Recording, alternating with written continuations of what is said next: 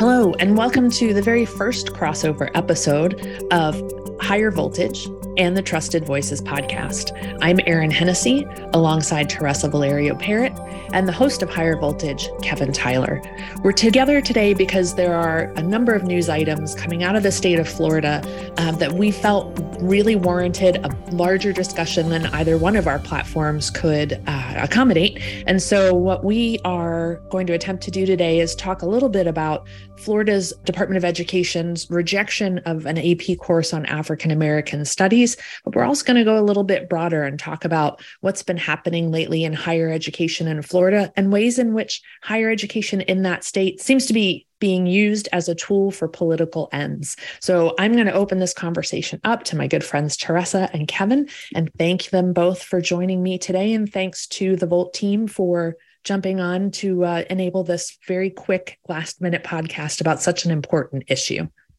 Thanks so much, Erin. I'm pleased to join uh, TVP once again for another uh, incredible conversation about current events in higher education. I've been thinking quite a bit about what's going on in Florida and thinking about when and how it's going to seep into the rest of the nation, because this is not language that is only uh, relegated to the state borders of Florida. We see this kind of language popping up in state houses across the country. And uh, it's going to start to take a toll on the way that higher education is not just perceived, uh, but trusted and uh, the awareness of, of, what's going on politically is going to have an impact on the work that we do at uh, the agency I work in uh, at Simpson Scarborough, and I'm sure the work that you all do at TVP as well. I'm excited for this conversation.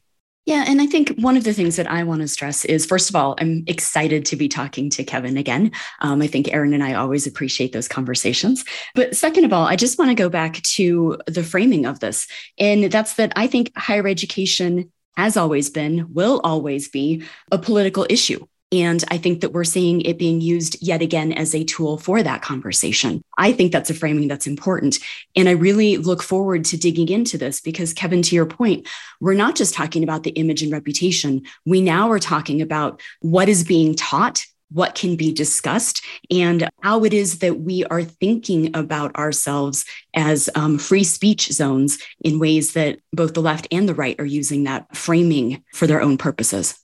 So, this is where I advocate a bit about how useful it has been for me to get a doctoral degree. Not there yet, everybody, a couple months, but what I am studying is higher education. So, some of what I've experienced is working for a publicly elected board. Um, I reported directly to that board. Being a consultant, I've reported to boards that are appointed, I've worked for boards that are elected. And we see how that trickles up also to the state level and how states do or don't participate in, for example, approval of curriculum and new programs. Each state is different. Sometimes it's the constitution of the state, sometimes it's bylaws, et cetera, in choosing how they populate boards. So I think this is really a fantastic moment. And I've had this throughout my doctoral experience to say, do your homework in your own backyard and figure out what that system looks like for your public institutions, what the processes are for your state boards, whether it's for PK 12 education or higher education, or perhaps a joint board. This really is a moment where I want us to go ahead and have a positive conclusion to what it is that we're talking about. And that is that each of us has an obligation and an opportunity to better understand how higher education operates in our states and also how we can participate in how it operates moving forward. Amen. As a former local school board member, I second and third all of that. Kevin? One of the things that I have to remind myself of often, almost all the time, is that when I have conversations about diversity, equity, and inclusion, like the things that we're talking about today and the things that are happening across the country, it's important for me to remember that that includes people who have other viewpoints different than mine right? Mm-hmm. And so, just like I will never spend my money at Chick fil A, there are lots of people who will, and they feel like that, and that is an important part of their day. And I have to make room in my brain to remember that because the way that I view the world is not the only way to view the world. I do, however, think that places like higher ed or having conversations that sounds like anyone who seeks it should be able to access it, where we talk about things like, you know, we want to increase diversity on our campus, all of these conversations that I have at work if we're having those conversations and you're telling me that your mission is about serving all or serving your state or, or whatever it is, then we have to help hold you accountable to that. And if we're in the, the conversations we're having are about excluding other people who don't live up to or match what you think is a good American or whatever it is, I take issue with that. And uh, I might come off as a biased person here, but that might be because I am. I think that my existence isn't a crime. Um, being openly gay and openly black are things that uh, who make me who I am. And so uh, when I see these uh, attempts in these states, I think about all the people who I was a young black kid applying to colleges outside of Ohio, and I picked states that I felt uh, were safer for people who looked like me and who loved like me. And so while I am an advocate for all things diverse, all things inclusive, all things equitable, uh, I also need to keep in mind that um, not everyone lives the same kind of experience as I do. And there might be people out in the world who are like, this is great stuff that's going on in Florida. Agreed. Yeah, I think what it comes down to for me is when you are using public funds, to your point, Kevin, and and you are claiming to serve the residents of a state, you need exactly. to serve use those public funds to serve all residents not just the exactly. ones that align that go to chick-fil-a or that don't i think this could be a four hour episode if uh, the three of us really got going depending on how much caffeine's in the system but i wonder if we start with college board and then we can move on to the other big chunks of this story which i think revolve around governance issues revolve around curricular issues touch on accreditation but why don't we start with college board from what I've read, and fact check me here if necessary, um, the College Board is offering an AP African American History course, which uh, the Department of Education in Florida has determined does not meet its educational standards and has pushed back. In response, College Board knocked large chunks of that curriculum out, including the intersection of African American history and feminism, including the intersection of African American history and queer history. And those seem to be large chunks of what Florida is, is opposed to, although that's what's been reported. Who knows what else is happening currently on the ground? Do either of you want to jump in on, on just sort of the college board issue itself and how the board, which doesn't have the greatest reputation at times, is responding to this and how that is perceived by folks who are working in the field? Yeah, I'm a little bit concerned about, I'll just say the appearance of impropriety. I'll keep it in that range. And that is that the state of Florida uses the SAT as a marker for their high school students to look at um, what they've learned and what their career trajectory might be. And I think there is this appearance of impropriety that a state that has the ability to cancel that contract on using that test can then make requests of and have significant changes made to curriculum. I think that's one of the questions that I would have. And I'm intrigued by the fact that a state can choose to take out real elements of history in a history course. Um, I just think that that's fascinating because if that's the case, then I think we have 49 other states that might be saying, what else do we want to influence within the curriculum that is in AP courses or other types of material that and testing and resources that we buy? It's a very dangerous spot, I think, for us as a country. I can't agree with you more. Teresa, I think the uh, impression of impropriety is a, a, great way to state that, or appearance of impropriety. I think when you look at uh, the way that the College Board makes money and we look at the number of um, schools that are not requiring the SAT anymore and how that is increasing, where are they going to get that other money from? And a lot of that money comes from AP courses, right? Like 500 million of uh, dollars of their revenue comes from AP courses.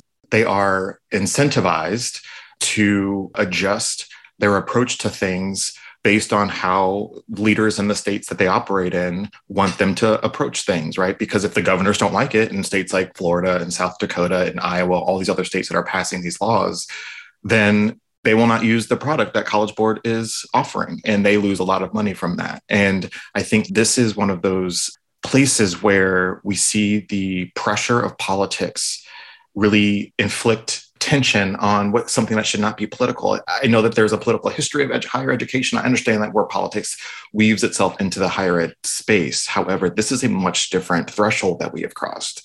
To have state government say we are not going to allow these things to be taught. The first question I have is what happens to the kids who are applying to schools outside of the state of Florida or any of these other states, and how do you assess the quality of their preparation? How do you know that they're going to be ready to engage with other students on your campus? Like what the, all these questions i think about and it all comes back to the money that college board makes to me. It's just an, it's a very interesting time right now in higher ed. I would go back and say that I think that we have an example of this, Kevin, of what this looks like and how this then becomes adopted in greater ways. I just did a quick Google search about Texas and how they have edited and adjusted their history textbooks over the years. And this has happened in 2010, 2014, 2016, 2018, 2019, 2020, 2021, and it will continue to happen. And I think the editing of history makes me nervous. But I think that's a, a book and that can always be supplemented. I think what feels different to me about the AP curriculum is that we're talking about curriculum. Like this is what is going to be tested. This is going what is framing and shaping in different ways than just a textbook. Um, and I feel like there is this step. And there is this discussion in the state of Florida to start moving towards a Western civilization based core curriculum. So the talk about curriculum then is jumping into how we're talking about this in higher education. And what is being decided is valuable history and what isn't. And we're erasing what isn't apparently valued. And the thing that I think we need to pay particular attention to are the points that are being raised by people like Adam Kissel, for, I think that's his name, from the Heritage Foundation, right? Who was like, now that we see these arguments being challenged in courts, here is another approach to shield these efforts from any sort of court, any sort of litigation, any sort of lawsuit. And that is why I'm so concerned about the national reach of some of these conversations, because we have coaching going on out in public, out in the open around listen don't go up against just the individuals you know teaching the things. Go against the administrators and what they are uh, hoping to add to the curriculum. And that is a much different conversation which is just to piggyback on your point Teresa I think that is a fantastic point to make yeah, I think for so long we have talked about the states as the laboratories of democracy, and what we are seeing is is sort of a perversion and a bastardization of that. We, as we have seen um, conversations about book banning sweep across the country, as we have seen conversations about what the appropriate role of parents is in curriculum and selection of materials and in all of these sort of things, it is not a coincidence that these things are hopscotching across the country. It is a concerted campaign, it is a concerted drive. It's helped by a range of organizations, including ALEC, ALEC, I forget what it stands for, but it's basically a think tank that creates model legislation that can be shared across the country that advances conservative causes in a number of states. And so what we are seeing in Florida, I think, Teresa, to your point, is this laboratory of democracy. Uh, and once it happens, I think there will be any number of attempts by other you know red leading states like texas and you know others that we've mentioned we're going to see efforts to replicate this approach. It is interesting to me that no one is standing up and saying, we don't want you to teach AP African American history. What we're going to do is pick this apart and pick what is are perceived as the most woke parts of this curriculum around queer history and around Black feminism. And we're going to start pulling there first. And I wonder if other states are going to take a more aggressive approach where they say we're not going to offer this in its entirety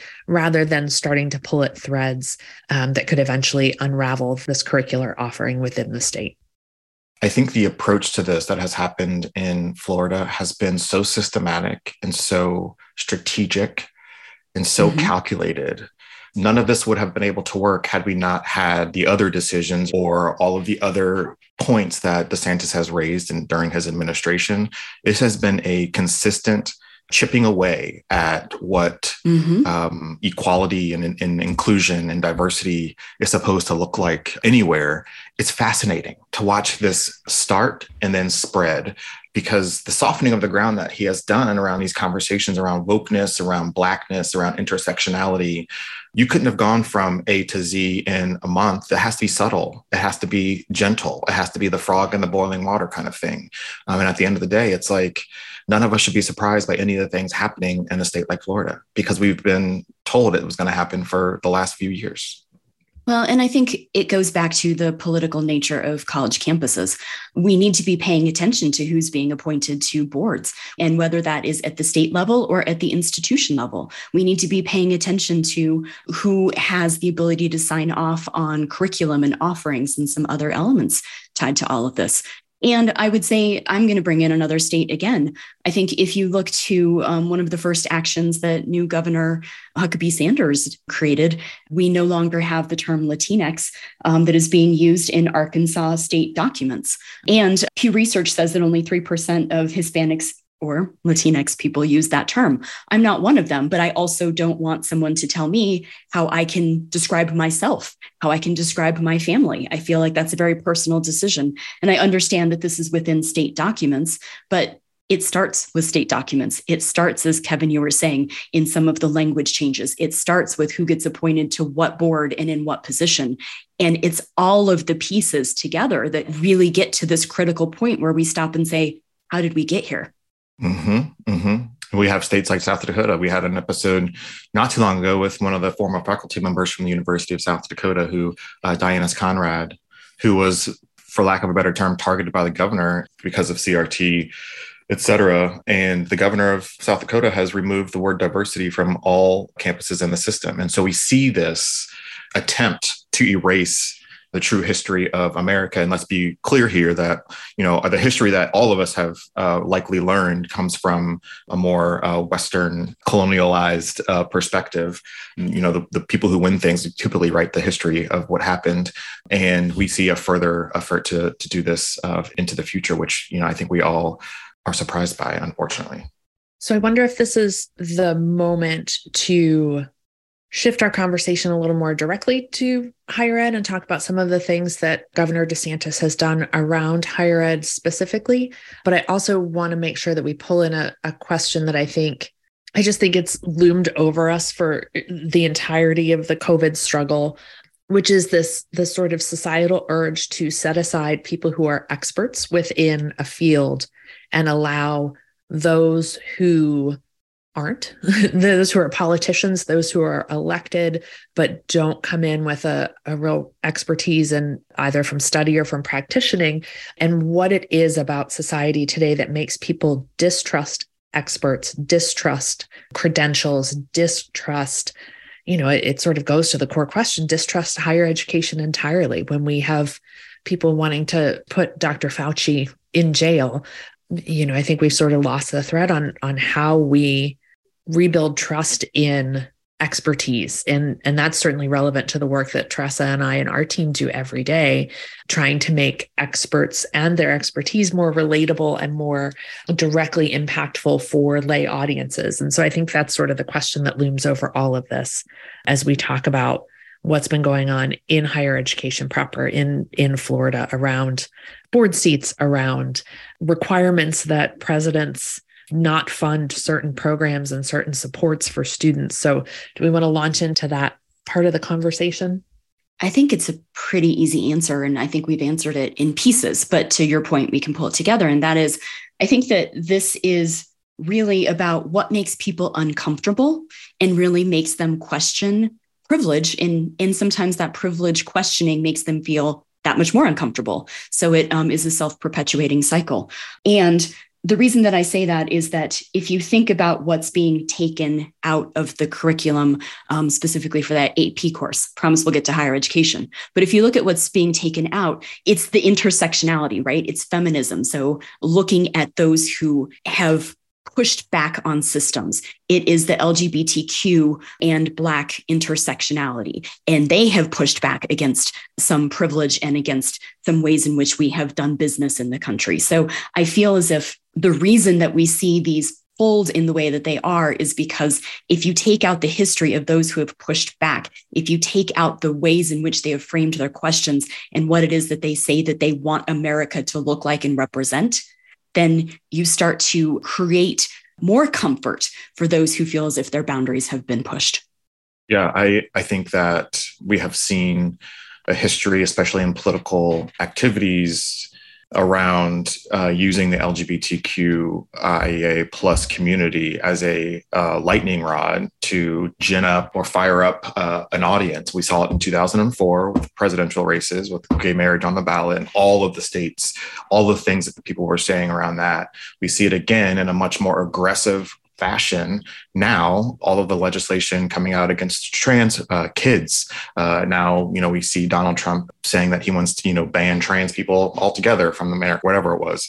We see these attempts uh, repeatedly throughout history around we know these, this topic gets people fired up because of the history of America as a religiously based institution, uh, idea of Americanism. All of those things are challenged when new people come into the fold. And we are at a time when the American demographic is changing rapidly.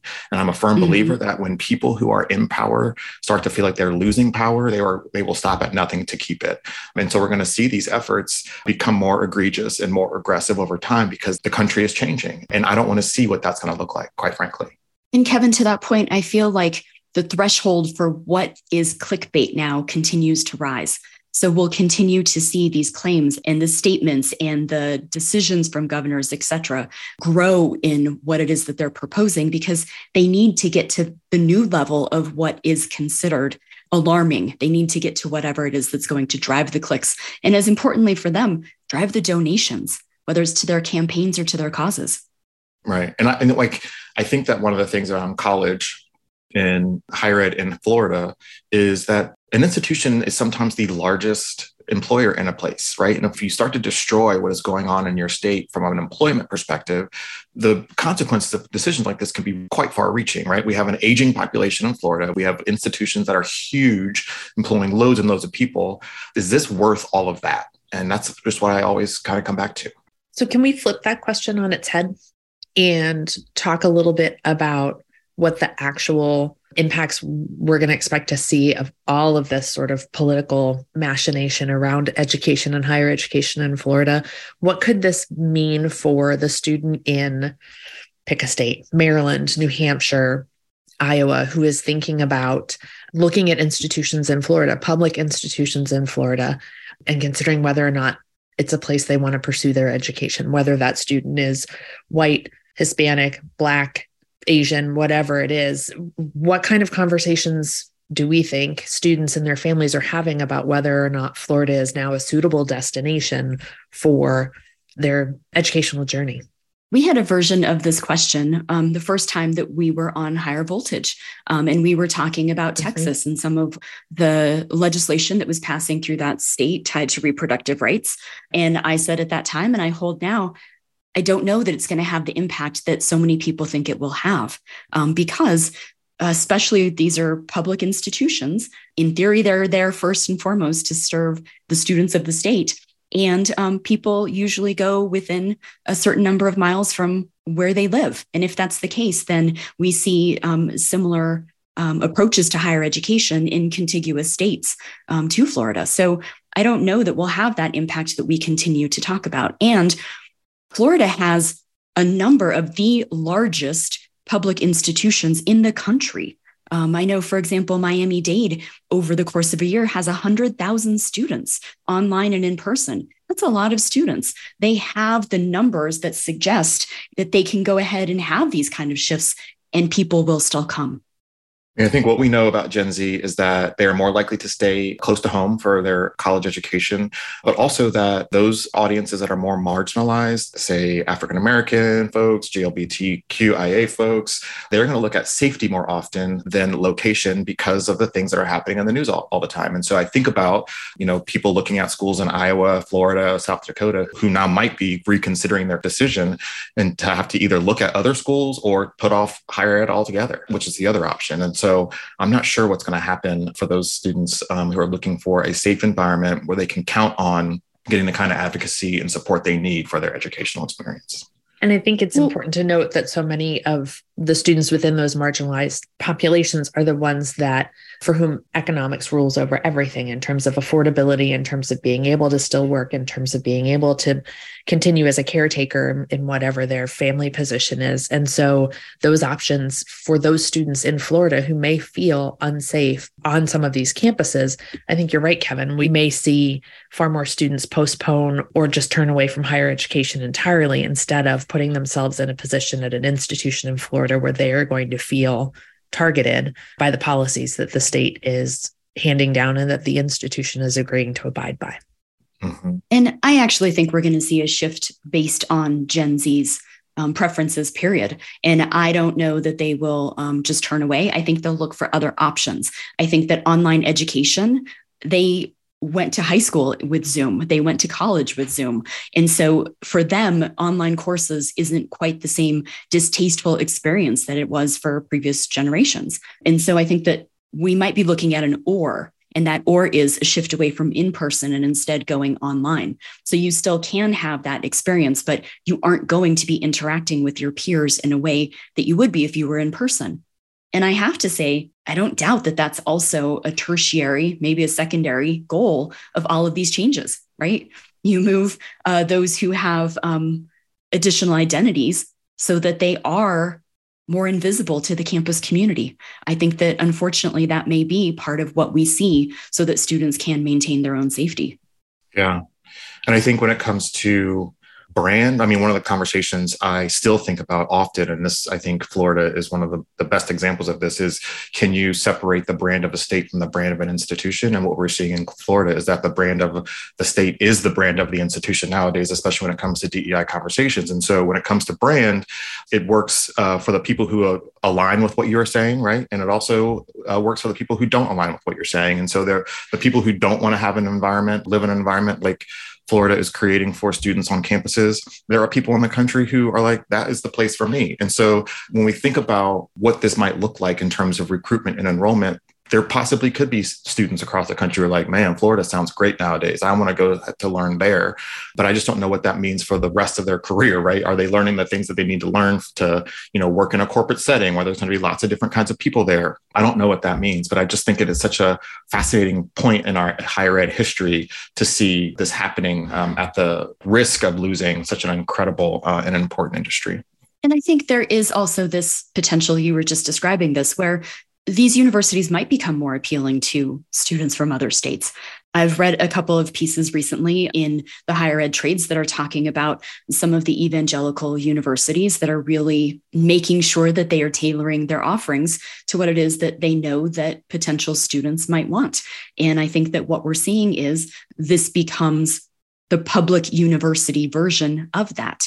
So I think there is the potential that we could see some institutions that have some bumps in um, enrollment. And uh, DeSantis has been very clear and he has received great commendation for keeping higher education affordable in the state. So there is that option for out of state students also to reap the benefits of how he has capped tuition increases. And for students that are already on campus, in some ways, that low tuition now is golden handcuffs to keep them on campus because they can't afford to go anywhere else based on how the pricing structure works. One of the things I wonder about is if and when institutions in other places will start to leverage some of the NACAC allowances, right, for transfers and how that might roll out, right? So if you know that you can now court students who have already enrolled in other places and they live in a state that might not be as friendly as they had maybe hoped in the beginning, will institutions start to say we need more people here. Let's start to get transfers here. And now that that's allowed that might make things look even more different. I think i'm intrigued about what that could look like. Yeah particularly those states that are real close to florida um, where there may be you know again more comfort with staying a little bit closer to home and not right. you know striking out for the wilds of New York or wherever it might be. I do want to move us along because, again, there is so much to talk about here. But one of the things that I was interested in, and honestly, I, I keep tumbling this around in my mind, the Florida College System presidents last week signed a pledge uh, issued a statement that promised, quote, to not fund or support any institutional practice, policy, or academic requirement that compels belief in critical race theory or related concepts, end quote. The Florida college system is predominantly two year institutions. Um, so these are really the front porch of the higher education system in the state of Florida. There's some coverage that seems to suggest that what the presidents may have done by very carefully choosing their language within this longer statement is to provide enough cover to keep the governor happy, but also not to restrict their academic enterprise too significantly. I don't know if I if I buy it. I want to buy it. I want to believe that argument and I'm not sure that I do. I don't know if you all read the full statement and have thoughts on any of this. Do you guys believe that this was strategic language and and not just a capitulation to what the governor's asking for? Because you and I work with words. When I read this, I read it and pulled it apart in exactly the way that they are proposing that they framed it, because it says that they will not fund or support any institutional practice, policy, or academic requirement. And that's different than saying they won't teach this. Um, so I think that there is this wordsmithing and there is this language crafting that has happened. I think the difference is will that be enough? Because I think the governor will say, and my intent was, and I read this to say, and I think that's where we're going to see that you can be very diligent in how you frame what you're saying, the words you choose, and what your intent is. And that doesn't mean that that's how somebody else is going to interpret it. And in this case, especially someone who has the ability to take away funding. So I think they bought themselves some time. I think they bought themselves some goodwill internally. I don't think that this is over. Not at all. I agree totally 100% with what Teresa just said. Do you think they've bought themselves some criticism from colleagues in higher education across the country for seeming to capitulate? Yeah. I'm just seeing it on social, right? We're seeing everybody pick this apart and say it is a step, right? You have taken a step in this direction. Even if you think you were able to split hairs and to get this statement where you wanted and needed it to be, it is seen as a movement and a weakening of what have been very high walls in higher education that we didn't want anybody to breach. Right. And I mean, all of these things, all these little actions, all these little decisions are all chipping away also at the trust people have in, in the industry yeah. itself. And so as we yeah. like, ruminate and spend all this time about like you know the language that they used in this and the, those decisions are just making it more confusing about should i even waste the money on an education at all? Because if you can't right. figure this out for yourselves and you're bending to political pressure whatever else is my experience is my degree is my credential going to be worth as much as it's supposed to be? And i don't know i don't know the answer to that. Agreed.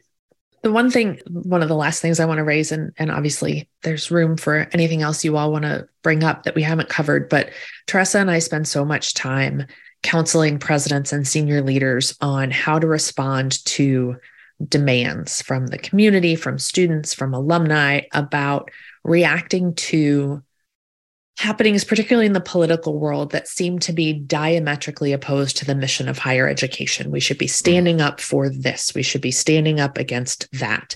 And I think the criticism of this kind of statement absolutely is, is sort of the, the beginning of the slippery slope. And it is, it's going to be interesting to see how it continues to ripple and whether or not other states do something similar. But I think there has to be some section, some segment of the industry. And there's part of me too that is wondering who is going to stand up up to these kinds of nakedly political, aggressive actions in the state of Florida. And I'm I'm having a hard time coming up with who or what organization that might be. And and the only thing I keep coming back to is the accreditation process and accreditors in general. Oh, I have thoughts. I, am sure you Same. do. And so and so should we expect the accreditors to come charging in to save the day, should we expect a very carefully worded statement of concern? Should we expect anything at all? Because this does seem to me to be messing directly with curriculum and uh, messing directly with how institutions govern themselves. And you would think that this would, you know, light the hair of accreditors on fire across the country. in a in a switch of our usual roles, Teresa, am I the Pollyanna here? Am I the wild-eyed optimist? Yeah, I think maybe you are. I, think, I was just going to say it. I'm glad you said it first because I was going to say it too. because I don't think it's an insult necessarily. No. I, it's so strange for me to be on the other side and to say, okay, here's the thing. it takes so long and you issue a letter of warning and you have concerns. And then what do you do about it? I think the issue and worry that I have is accreditors have this power and the timeline for something to happen is significant. And what is the damage that happens in between? that really, really makes me nervous. And I think we need to be thinking about what tools do we have within academia? Um, because I'm seeing today that there are protests planned at campuses. And I would bet that for some of these institutions, we're a minute away from some votes of no confidence. And what I would say is that if your boards are aligned with the governor, in part because they're appointed by the governor, then those protests and those votes of no confidence and the letters from AAUP and all of these ways that we normally, you know, clutch our pearls and talk about how concerned we are for the future of the industry, those boards aren't going to care. And if anything, it is going to prove exactly what they want for their audiences. Exactly. To think and to know. So mm-hmm. this is a time, I think, for accreditors to step in, but they need to do so in a timely manner right now. And it needs to be a concerted effort across the accreditors because this isn't just a SACS COC issue. This isn't just pick an accreditor. This is all of them because we're seeing these chipping away at the foundation of higher education, all of these efforts across the country. It's not just a Florida thing. It's not just a Texas thing. It's in a number of different states. Right. Yeah. And it's worth and pointing out that, um, sorry, Kevin, that North Idaho College is going through something very similar right now. And the accreditor has stepped in and said that the recent and subsequent public actions of the college's board, quote, appear to place the institution at significant risk of being out of compliance with a number of NWCCU eligibility requirements and standards. So there is an accreditor that has stepped up around very similar issues. There is a piece from late last week in the Chronicle if folks are looking for additional details on uh, North Idaho College, and we can share that in the show notes as well. Sorry, Kevin, go ahead. No, you're fine. It's totally fine. And I think simultaneously, while you, the point that you just raised, uh, Teresa, is that higher ed has been so steeped in competition for so long that there is really no um, statewide organization that is like functional in any anywhere, right? And so, uh, because we've been counting, you know, our students against, you know, the, the school down the road, we have not been forced to work together as institutions to say things like this is not right right?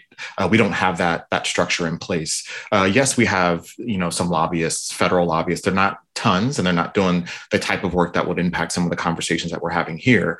But if we uh, are able to lift ourselves out of that competitive landscape and into more of a cause based or vision based or purpose based movement that might hold some water. But I, again you're right. If the structure is being influenced by politics by virtue of uh, appointments then it's going to be a, a steep uphill battle to get some of the stuff rectified. We are going to share a bunch of links in the show notes of this episode. We really thought this was an important conversation and we really wanted to bring the three of us together to have it. We are grateful that you are listening and hopefully engaging meaningfully with these issues in your community, at your institution. We look forward to continuing this conversation between the three of us and hope there are opportunities to broaden that out as well. On behalf of Teresa Valerio Parrot and Kevin Tyler, two of my favorite people, and on behalf of the Volt team and DJ Housechild, we would like to say thank you so much for tuning into this episode. And we will look forward to seeing you in your feeds individually and together again real soon. Thanks so much. Great to see y'all. Bye.